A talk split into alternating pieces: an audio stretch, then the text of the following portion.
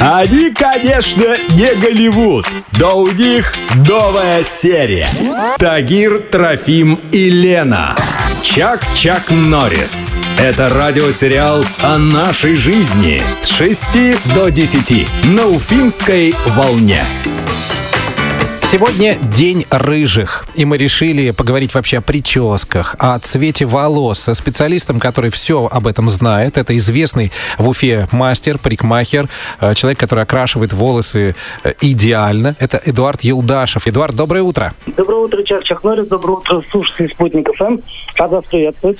Эдуард, ну давайте разбираться в цвете. Сейчас все ходят какие-то непонятные. Кто розовый, кто зеленый, кто синий. Что сейчас модно? Ну, на самом деле, нужно начать с того, что э, тренд сегодняшнего э, дня, скажем так, и вообще 2023 года, наверное, можно обозначить одним таким э, высказыванием «возможно все». То есть это тот самый редкий случай, когда э, прежние тренды не утратили своей былой актуальности и, в общем-то, сохраняют свои позиции. Но, тем не менее, есть некие новые направления, которые, я думаю, что важно обозначить. Но вот Давайте, эта милировка, давайте. я вот знаю, у меня никогда не было, у меня и волос-то нету, но, но вот это слово милировка, оно до сих пор используется, это модно сейчас, милировка. А, Ну, на самом деле, мелирование – это классика жанра, так как, э, в общем, если говорить о таких технических видах окрашивания, как шатуш, балаяж, airtouch, hair touch, то есть это все так же и осталось. А, ну, то есть мелировка Вот, в вот ты моде. перебил. Он- Эдуард хотел про новинки. Эдуард, мы слушаем. Да, ну, что касательно новинок, мне бы хотелось отметить все-таки,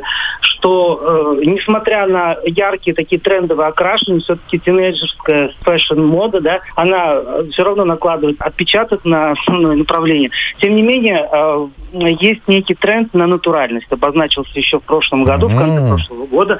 То есть, если мы будем говорить с вами, начинать с блондинок, то блондинки, естественно, потеплели. То есть, это оттенки песочного, э, скажем, такого более спокойного цвета, да, то есть это направление пшеничных каких-то оттенков. То есть, или, допустим, блонд, если чем более светлый, то тем более сливочный. Оттенки сливочного блонда, а, то есть ванильные какие-то оттенки, да. Яркие кастрюльные металлические блонды ушли в небытие. Э, Эдуард, скажите, тогда последний вопрос. А вот э, как сейчас модно э, делать укладку? Как-то красиво? Или, как говорила в служебном романе героиня, так живенько на голове, чтобы было? Это такой легкий беспорядок. Ну да, начнем с того, что парики нынче не в моде, да, и Так. уже давно не носят. Да, поэтому, соответственно, тренд больше такой на креативную естественность, на легкость, на текстурность, потому как э, стрижки сейчас более слоистые, да, если мы говорим о таких, как малет да, или вольф, например, да, то есть чем больше слоев, тем она лучше. Все, такое ощущение, что мы на лекции были сейчас, да? Ага. На лекции по парикмахерскому искусству. Спасибо вам большое. Я напомню, что с нами сейчас на связи был Эдуард Юлдашев, наш друг. Спасибо большое. Э, Те, у кого есть волосы, я вам так скажу, берегите их. Спасибо большое, всем красоты. Слушайте, я вот недавно видел где-то видео, э, одна барышня сделала себе такую красивую прическу. Цвет, значит, у нее черный, а вот так вот под волосами ее натуральными, там каждый охотник желает знать, где сидит фазан. Ой, ты, ты- ты, ты не видел. Сейчас в интернете столько всего лисий хвост. Есть такая прическа. Москвичка. Да?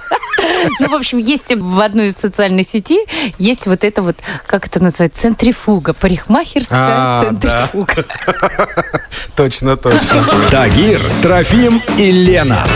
Почему же крашеная? Это мой натуральный цвет. Слушай с 6 до 10 на «Спутник FM.